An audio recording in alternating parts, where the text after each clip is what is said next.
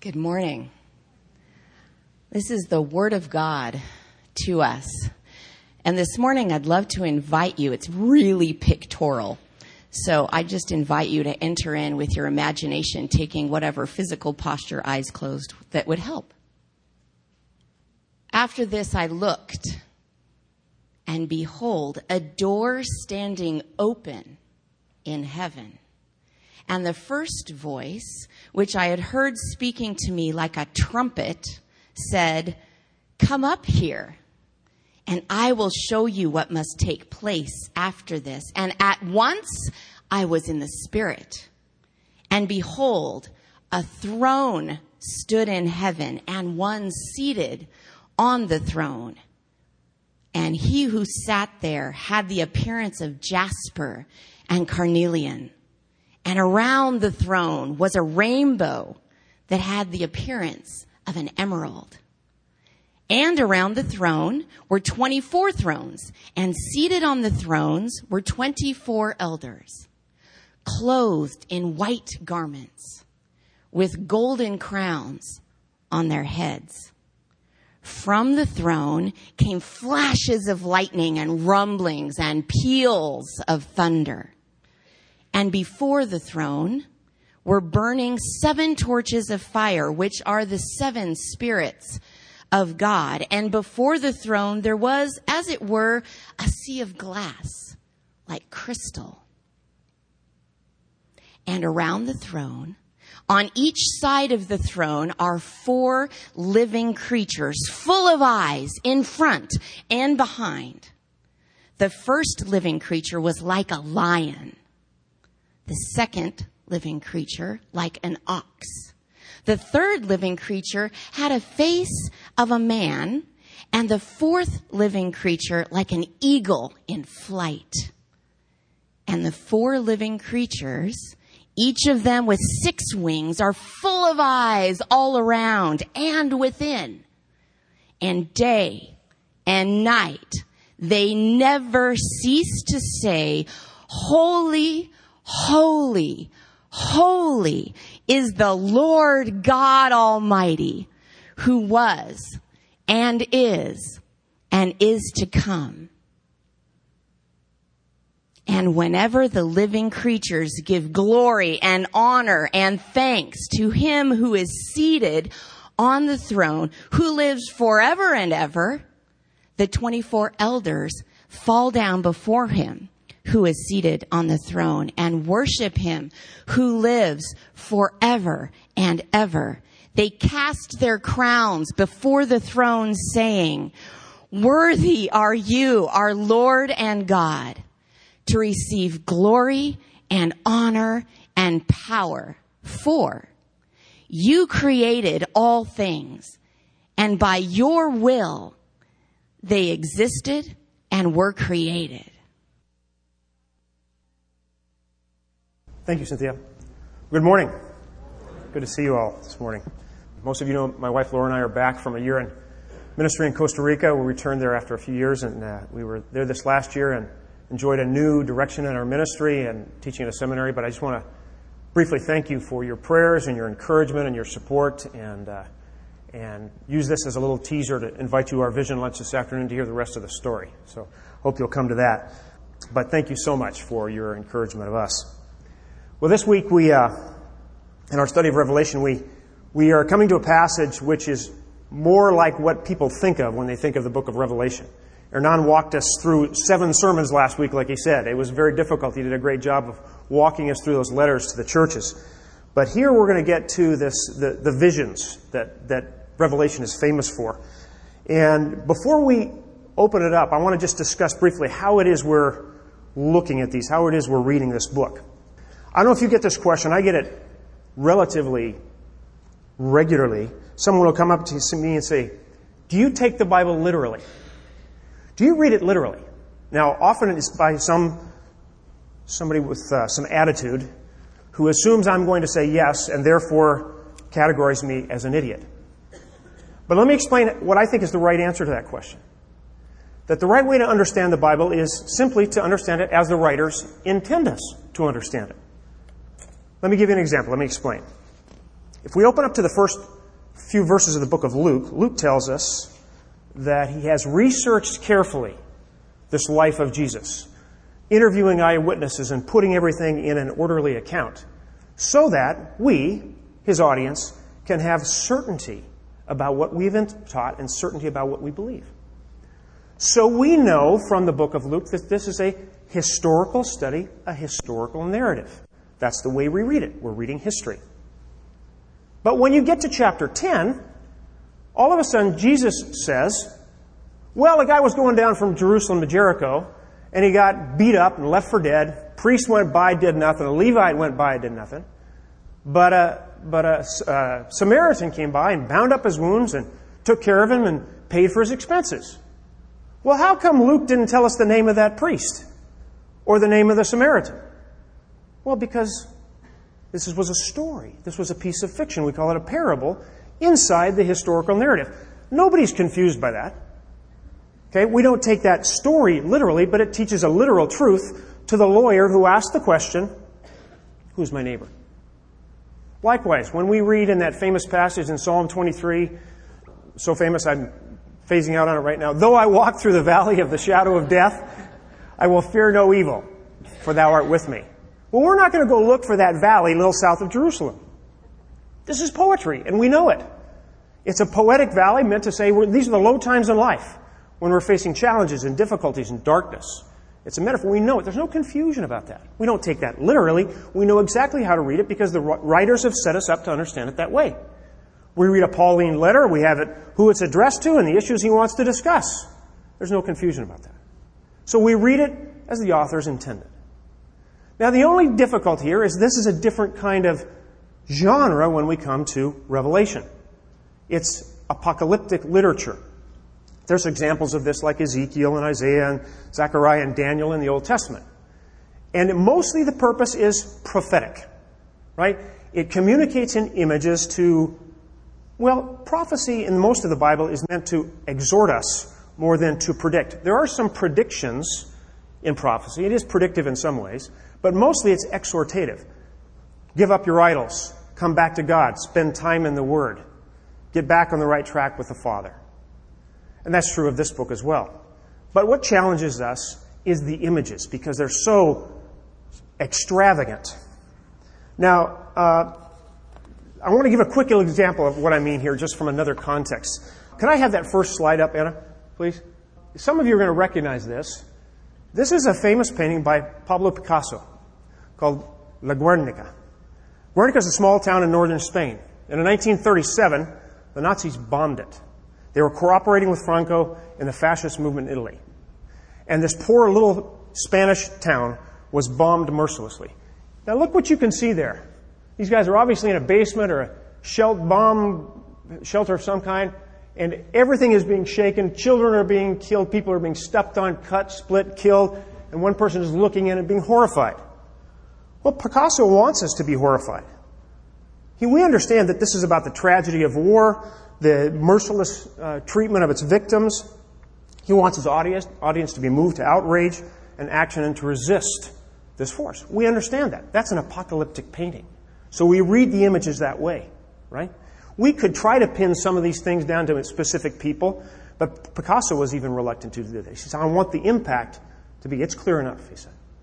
So that's a little bit of what we're trying to do when we look at Revelation. It's trying to communicate through these Wild images. Okay, you can take that slide off now. Thanks, Anna. So let's get into chapter 4, but let's pray as we do. Lord, I pray that we would see this as you want us to see it. You're the author of this. Help us to intend to understand it as you intend and to respond as you intend by the power of your spirit. To put it into practice in our lives, may our faith be encouraged and our love for you be increased. In Jesus' name. Amen. Well, the chapter that Cynthia just read, the predominant scene is God on the throne, right? He is, he's seated on the throne, and, and the words he uses are, are like precious gems to describe the beauty of the Lord because language is stretched in this vision, right? But I, what I want you to see that everything else in this scene is surrounding the throne, if you look at that chapter. In other words, God is the center, the origin, and the purpose of all creation. Now that sounds simple and maybe even elementary, but we struggle to live in light of that reality. We are so sinful in our sinful nature that we take everything in a self centered way rather than a God centered way. We think that life is all about us, but really life is all about God. Just a week or so ago, Laura and I were up in northern Idaho for a little vacation, and we passed through the town of Wallace, Idaho. Okay? Uh, can we get that next slide up, Anna? Wallace has a really interesting little slogan. I don't know if you can see it there. Wallace, Idaho, the center of the universe. And, it, and for us here today, they publish with it another little uh, picture. Go to that next slide, Hannah. Just so you know where you and I are. Okay? We're just south of the center of the universe, right? Now, this is kind of tongue in cheek, right? They're just trying to promote the city a little bit, but that's what we all struggle with. We think we're the center of the universe. And, and uh, getting out of that is really, really difficult to do. Um, I like the way Rick Warren says it at the beginning of his book, The Purpose Driven Life. He says, It's not about you. The purpose of your life is far greater than your own personal fulfillment, your peace of mind, or even your happiness. It's far greater than your family, your career, or even your wildest dreams and ambitions. If you want to know why you were placed on this planet, you must begin with God. You were born by His purpose and for His purpose. See, God's at the center. And the degree to which we live with the understanding that God is at the center is the degree to which we live life as it's meant to be lived. And the degree to which we don't live with God at the center is the degree to which we're living out of line, out of balance, or aiming at the wrong things. So, with that proper orientation of God at the center, we can see in this passage uh, in chapter 4 some of some specific characteristics of God that I'd like to draw our attention to. Um, at the end of the chapter, last chapter that Hernan spoke on last week, Jesus is knocking at the door, right? And he's saying, Open up to me. And in chapter 4, we open up with another door into heaven. And there's an invitation to John to come up. John doesn't have to climb the highest mountain. John doesn't have to walk on burning coals. John doesn't have to sit under a tree and wait for inspiration. God invites him up. He opens the door for him and says, Come up here. I want you to see something. One of the fundamental things about God as the center is he is also the initiator of everything.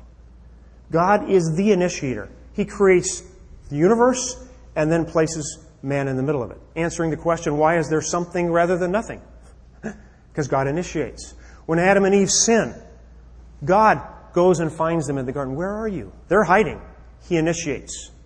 In chapter 12 of Genesis, God goes and finds Abram over in Ur of the Chaldeans and says, You're the one that I'm going to start my new nation, my new tribe, my new, my new blessing for all the earth through you, Abram. The word of the Lord comes to the prophets in the Old Testament. They don't find it, they don't write it, it comes to them. And the greatest sample of initiation, example of initiation on God's part, is when Jesus comes to earth. I'm going to go rescue them. Right? I, I had a kind of a weird experience uh, in preparing this. I was I have a little spot up on the Boise River where it's kind of around a corner and on a stump, and I sit and pray and practice sermons and stuff, and nobody ever bothers me there. But I was looking at this exact point about two weeks ago. And I'm sitting there all quiet, and I'm thinking, man, God, and this old timer, this old guy, walks around the corner with his dog. And the first thing he says to me, he says, I see you're reading a good book there. What church do you go to? I said, Well, I go to Cole Community Church. Oh, David Roper. Yeah, I know that church. Uh, yeah, you know, I don't believe any of it. Just the first five seconds. So we talked for about 15 minutes, and he tells me his story of disillusionment and physical problems, problems in his marriage, and some scientific issues that he couldn't get past had a beautiful conversation. He was very cordial, very nice. I shared some things that I thought might at least help him think about them in a, in a healthier way. And then at the end, I said, Hey, can I pray for you? He said, Of course. And I prayed, and I said, Amen. And then he prayed a little bit. And uh, it was just so extraordinary that I'm thinking about God initiating. Here, I think I'm hidden off in this little corner. And he comes around the corner, right? And we have this wonderful conversation.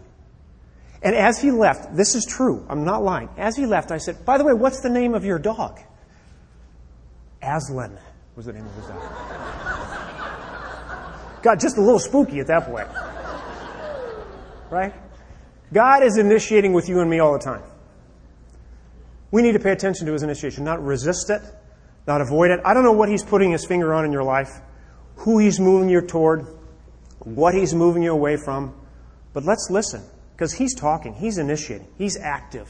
God is always on the move. Okay? And so that's, that's the first thing I see is God is, is involved, he's active, he's initiating all the time. And let us listen instead of filling up our souls and minds with the junk that the world offers us. Another thing we need to consider here is that because God is at the center, then seeing life from his perspective is essential. Notice he uh, asked John to come up and see. He's trying to give John his perspective. One of the most beautiful examples of this in the Old Testament for me is in 2 Kings chapter 6, where Elisha has been hassling and pestering the king of Syria to the point that the king of Syria says, I got to kill this guy, I got to get him. Elisha's been traveling around the country with his disciple, and one day the, the Syrian king says, Okay, just go get him. He sends out this vast army, and they surround him up in the mountains. And the, uh, the, they wake up in the morning, and the army's there. And the text reads like this uh, the, his, uh, Elisha's disciple says, Alas, my, mes- my master, what shall we do? And Elisha said, Don't be afraid, for those who are with us are more than those who are with them. Two of them, a vast army, and Elisha says, We got them outnumbered. Then Elisha prayed, Lord, open his eyes that he may see. So the Lord opened the eyes of the young man, and he saw, and behold, the mountain was full of horses and chariots of fire all around Elisha. The Lord's army was right there, but he couldn't see it. He wants John in this passage to have God's perspective. The enemy gets us locked into a horizontal perspective where all we can see is something on the earth, the earth's value system, the earth's priorities, the earth's arguments, and we don't see it from God's perspective. This is one of the purposes of Revelation, to give us heaven's view of these things, right? Just think about the very first sin, Adam and Eve. What does the snake manage to do to Eve? To get her to turn around so all she can see is the one tree that's forbidden. And she misses the vast force that's permitted. But now she has to have this one, right? She's missing that earthly, that worldly, that, excuse me, God's perspective. We need God's perspective desperately. One of the Spanish commentators, don't worry, I'm going to read it in English, says this. I think he put it really well. The constant human temptation is to see our immediate reality as the final reality, and to suppose or fear that the grand truths of the faith are remote and small or secondary compared to the force of history. This we wrongly call being realistic or having our feet firmly on the ground. But John reveals to us here that if our eyes are not firmly fixed in the ultimate reality of the throne and its occupant, then our feet will never be firmly set on the ground. The first requirement is to be realistic is to have seen the ultimate reality.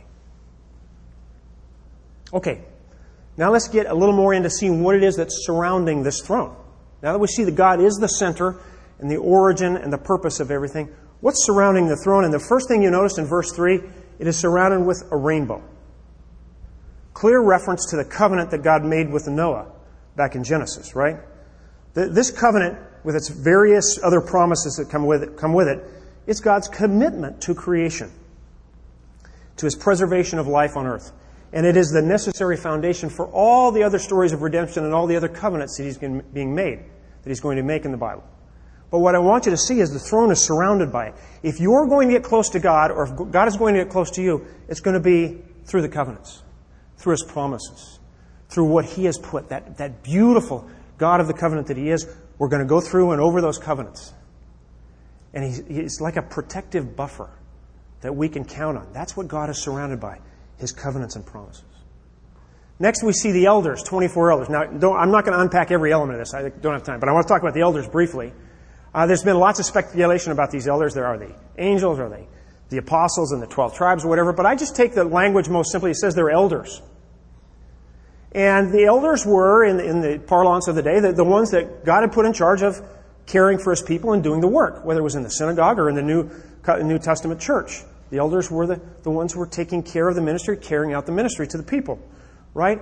And what I see here is these are the ones they just represent God's sharing his work with mankind as he has done with the beginning, to incorporate you and me in his work. He made the garden, and he put Adam and Eve, says, take care of that, right? He appointed the prophets to, to declare the word of God. He wants them to care for the word of God. The leaders were supposed to represent. He uses human beings, can you believe it, to do his divine work. Up to the New Testament, where Jesus sends out the disciples on short term outreach projects, and then ultimately in the Great Commission, to where we are sent to every corner, every tribe, tongue, and nation to carry out His word, to carry out His discipleship. Right? What a beautiful thing. What a privilege to be part of God's calling, to be part of God's work. Now we see these four creatures, weird but recognizable, right? The ox, the lion, the eagle, and man. I just take them to be sort of the highest representations of the created order, also surrounding. This whole passage is about God as the creator. Okay? What's more important than, than that necessarily is what they're doing.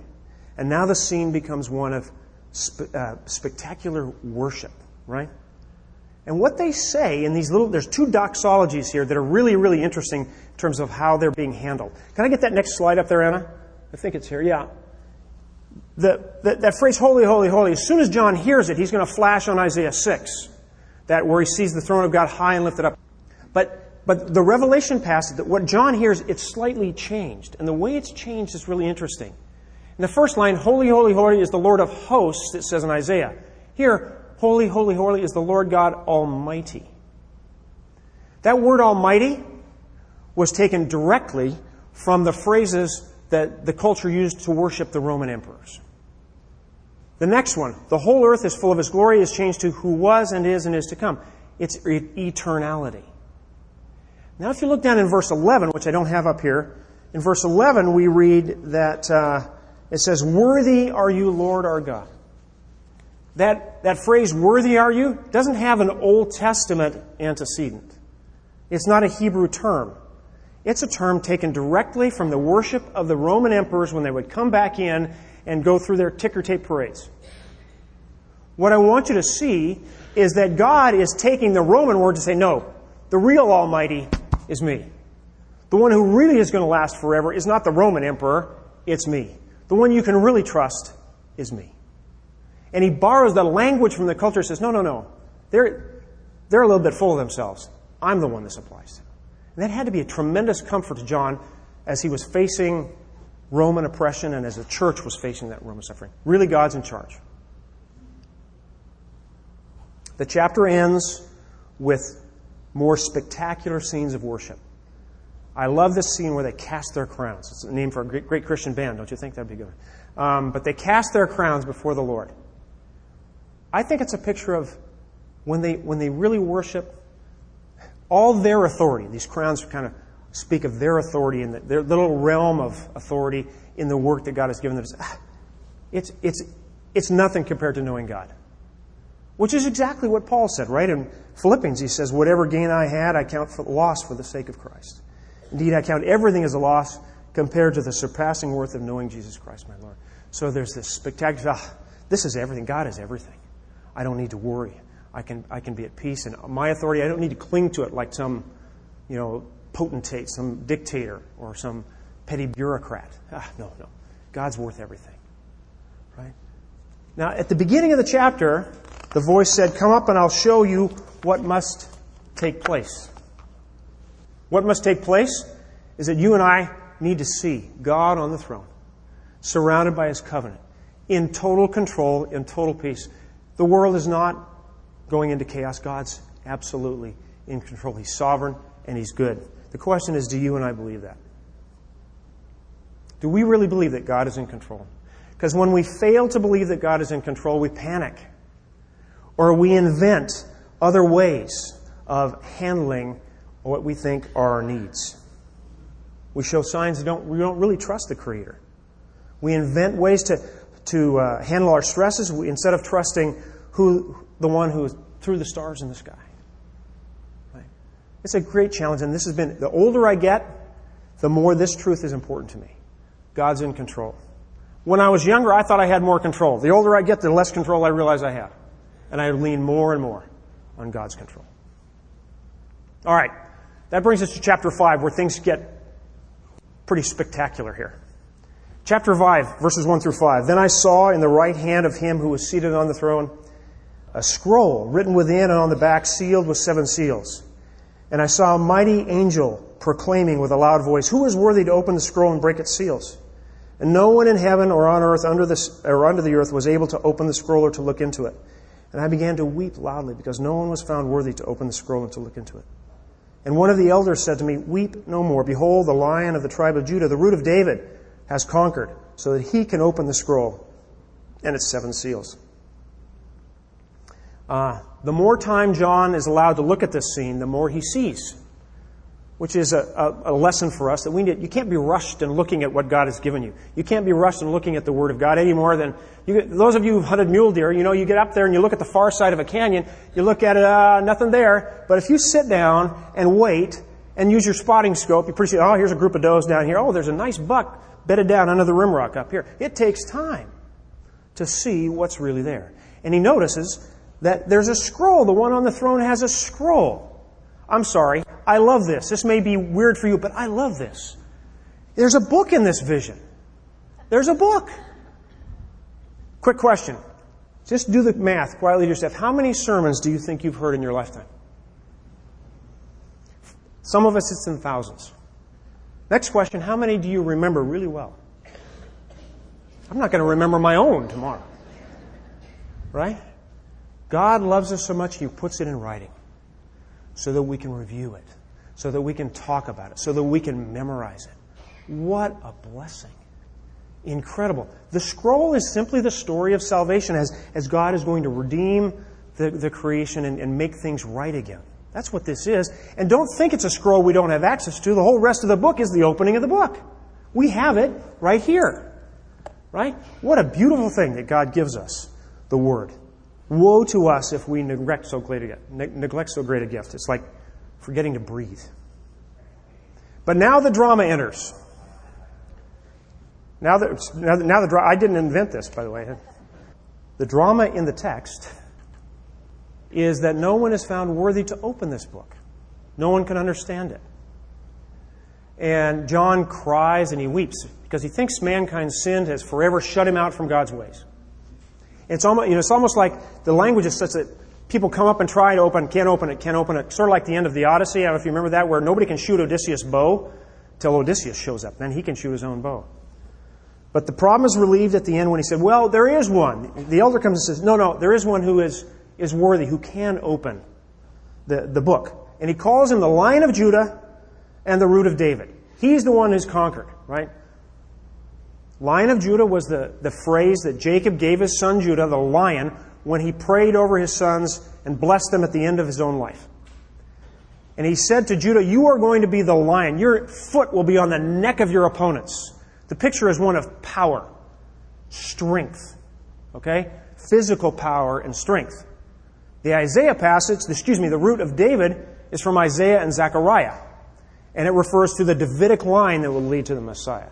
So these two picture the, the Messiah as a, a powerful, political leader, powerful in a political dynasty, kind of thing.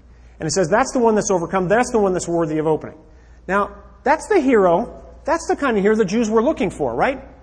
In the time of Jesus, they were looking for a Messiah that would be a lion, that would be a king that would kick the butts of the Romans and get them out of there. That's the kind of hero you and I look for. You've been in the movies this summer? You've seen the Avengers, okay? You've seen, we, we, we love to watch Captain America, Superman, Wonder Woman, whatever it is. These are the kind of heroes that, yeah, yeah, yeah, and we're into it, right? This is what, this is what they're waiting for. We love that kind of stuff. It gets our blood up and we go to the movie and spend good money to do it. Wish we were them, right? But now, the story really gets radical. 5 6. And between the throne and the four living creatures and among the elders, I saw a, we're expecting to see Captain America, a lamb standing as though it had been slain, seven horns and seven eyes, which are the seven spirits sent out into all the earth. I'm sorry, this is kind of a disappointment. A slain lamb? A couple things are pretty pretty clear here, I think. This is a reference to the Passover lamb in Exodus. The blood of that lamb spread on the doorpost helped the people to escape the angel of death and to escape the enslavement of the Egyptians and to emerge as a new nation. Okay?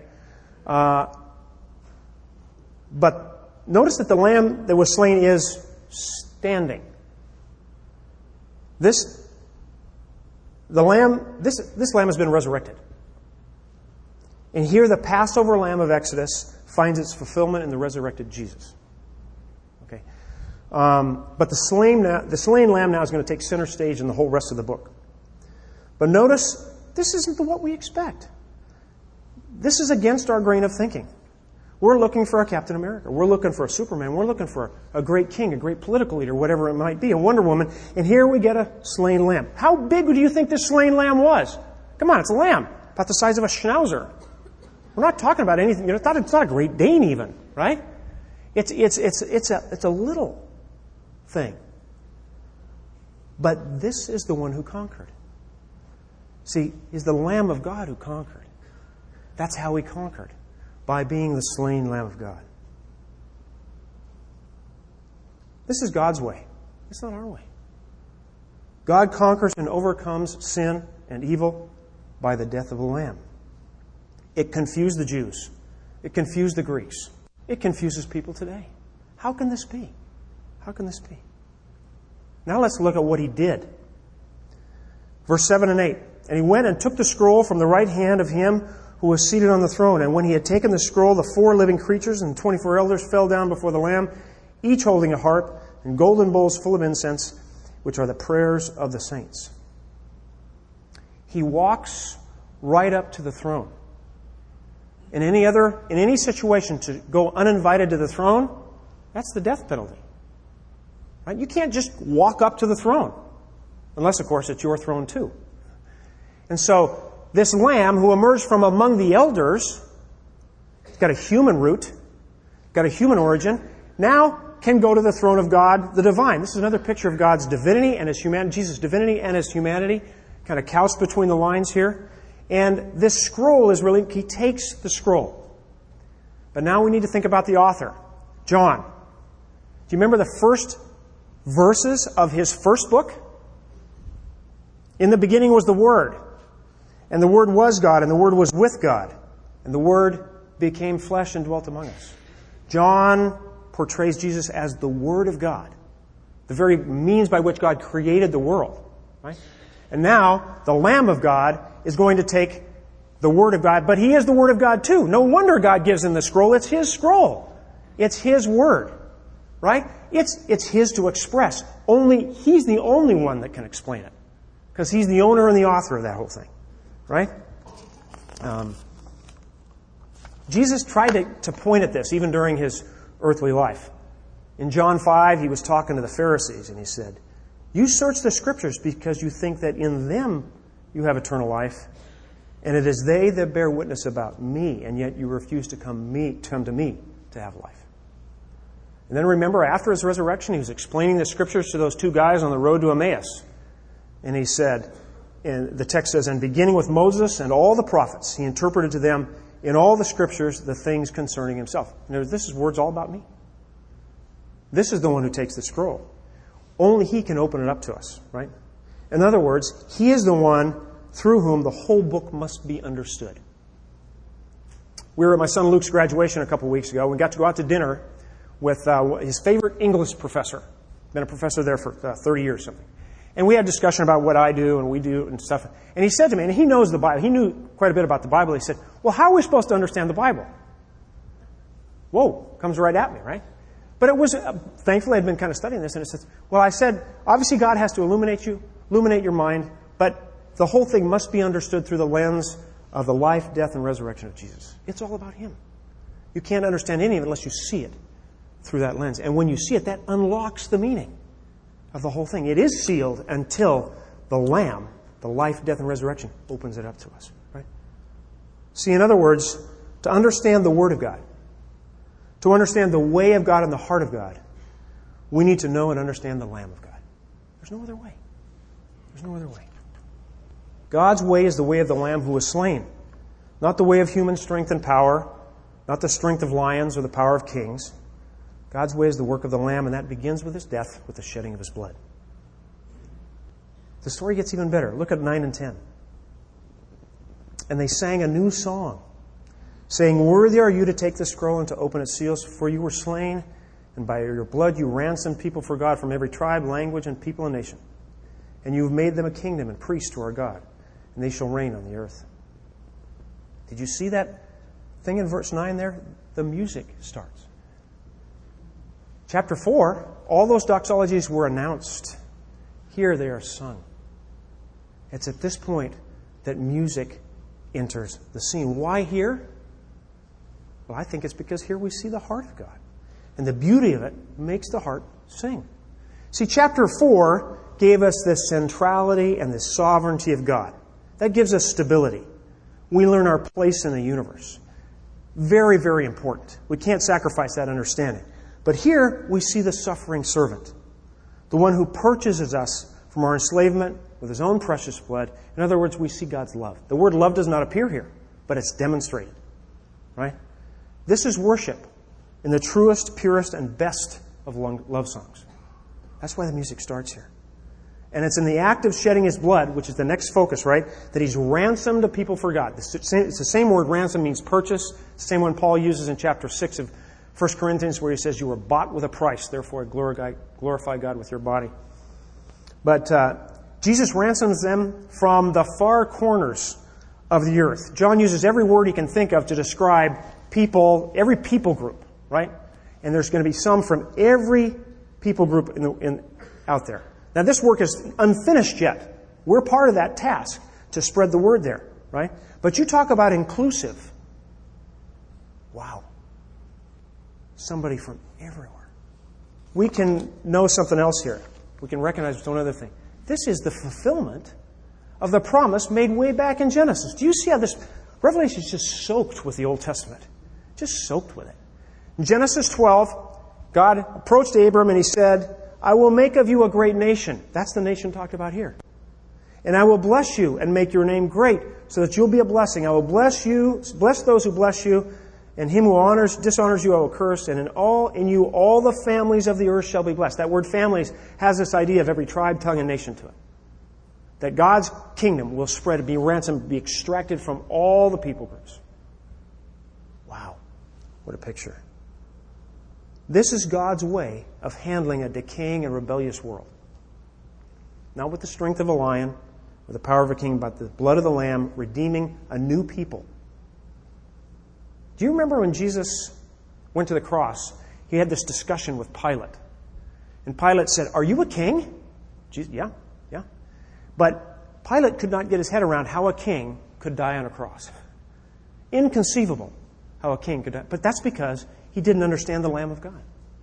He didn't understand that whole thing, right? But God is building this new people. What a glorious picture. So such diversity. You talk about diversity. That's the people of God. Now there's one part, this is the kicker for all of us, I think. This is one that might make us uncomfortable. It connects with the elders of chapter 5. It connects with the Great Commission in Matthew 27. He says there at the end of this verse, the song of the worshipers tells us that the Lamb has made his people his kingdom, which would have been an affront to the Romans, right? That this kingdom of the ransomed is to, there are to be priests to God. Priests. Some of you are saying, whoa, hold it, hold it, hold it. I'm a systems analyst. I'm not a priest. I'm an engineer. I'm a school minister. I'm a school administrator. I'm a teacher. I'm a, I create computer chips. I create software. I build houses. I'm an architect. I'm retired. I'm no priest. Sorry. Not true. Now we have to get out of our mind this whole idea of robes and incense and all this stuff. The kind of priest that is being talked about here is the, is the one that lives out a life with Jesus in such a way that others can recognize and trust the love of the Lamb. That's the kind of priesthood he's talking about. Remember the very first batch of New Testament priests? Kind of hooligans in some respects. Galilean fishermen and tax collectors. Kind of a dirty dozen. Okay? They weren't exactly, you know, the kind of thing you'd think of as priests. But let's remember, if you know Jesus, and we could see the thread that exists, it goes all the way back to that dirty dozen. Realizing we're priests of God. We've, we've got to get busy with talking to God about these people and talking to people about this God. We're the go between. That's you and me. We're here because they did that, because they recognized it. They weren't always willing, they weren't particularly equipped, but they stepped out in faith, and that's what they did. Okay? You may not feel like being a priest is your thing. Sorry, you are one. So am I. And, but I can tell you from experience when you become involved, even when you stumble into it, with connecting somebody with Jesus, when you begin to see them thrive in the life that Jesus gives them, there is nothing like it. It is the most exciting, the most important thing you can do for any human being on the face of the planet. Right? Uh, it's like Dennis Dixon used to say about parenting. It may not be what I do best, but it's the best thing I do. Chapter closes with this music and worship increasing. It's a crescendo, the way it's describing. First the elders, and then the living creatures, then myriads on myriads of angels, until finally every knee is bowing to Christ, the way Paul talks about in Philippians, right? But to close, I just have a, a word that I want to pick up again on one more time. Go back to 5 5, where it says, The lion of Judah has conquered. The word is also translated has overcome.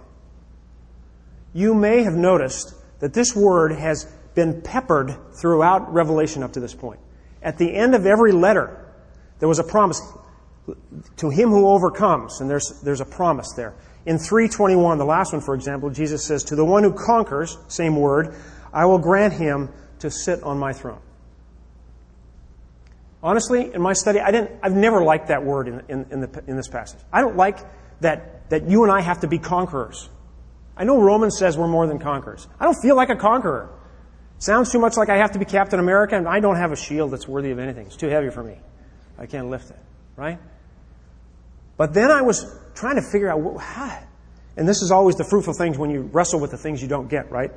Then I stumbled across John's explanation of this. It's in 1 John, chapter 5. For everyone who has been born of God overcomes. There's the world. There's that word again. Overcomes or conquers the world. And this is the victory that has overcome the world our faith. How will we overcome the power of the enemy? How will we overcome the power of our own sin and flesh? How will we persevere despite pain and discouragement? How can we carry out our commission as priests of God? The world is in decay, and it confronts us. Every day it's more confrontational towards the things we believe. The only way is by our trust, by our faith. By trusting that the way of the Lamb is the right way, it's God's way. The world's way begins with life and ends with death.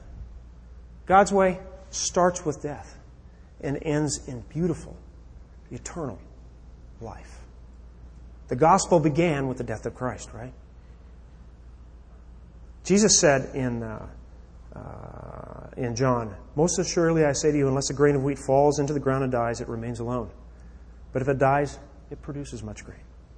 So too, if we follow God, it begins with death dying to our self centeredness and self righteousness, dying to those ideologies which may be more economic or more political than biblical, dying to the world's ways of mighty strength and power, and instead trusting the power of the blood of the Lamb, the blood of the new covenant, the covenant that ransomed us and which commissions us to carry the good news to the people in our homes, to the people in our neighborhoods, to the people in our workplaces to people in faraway places, to people in faraway places that live in our backyards, precisely because this is the music of life. The most important news that anybody can ever hear. To understand the Word of God, to understand the way of God and the heart of God, we need to know and understand the Lamb of God. Let's pray. Lord, the way of the Lamb is, is beautiful. It is full of love, but it is, it, it is a challenge to us, and we must trust you with it. We want to overpower, we want to override, we want to talk louder, but the way of love is self sacrifice. That's the way of the Lamb, and that's how all the battles are won and how the kingdom is restored the way, the way it should be. Thank you that you love us enough to send the Lamb. Help us to respond to him the way we should. Help us to be the priests you want us to be. Give us energy and might and love to do that. In Jesus' name, amen.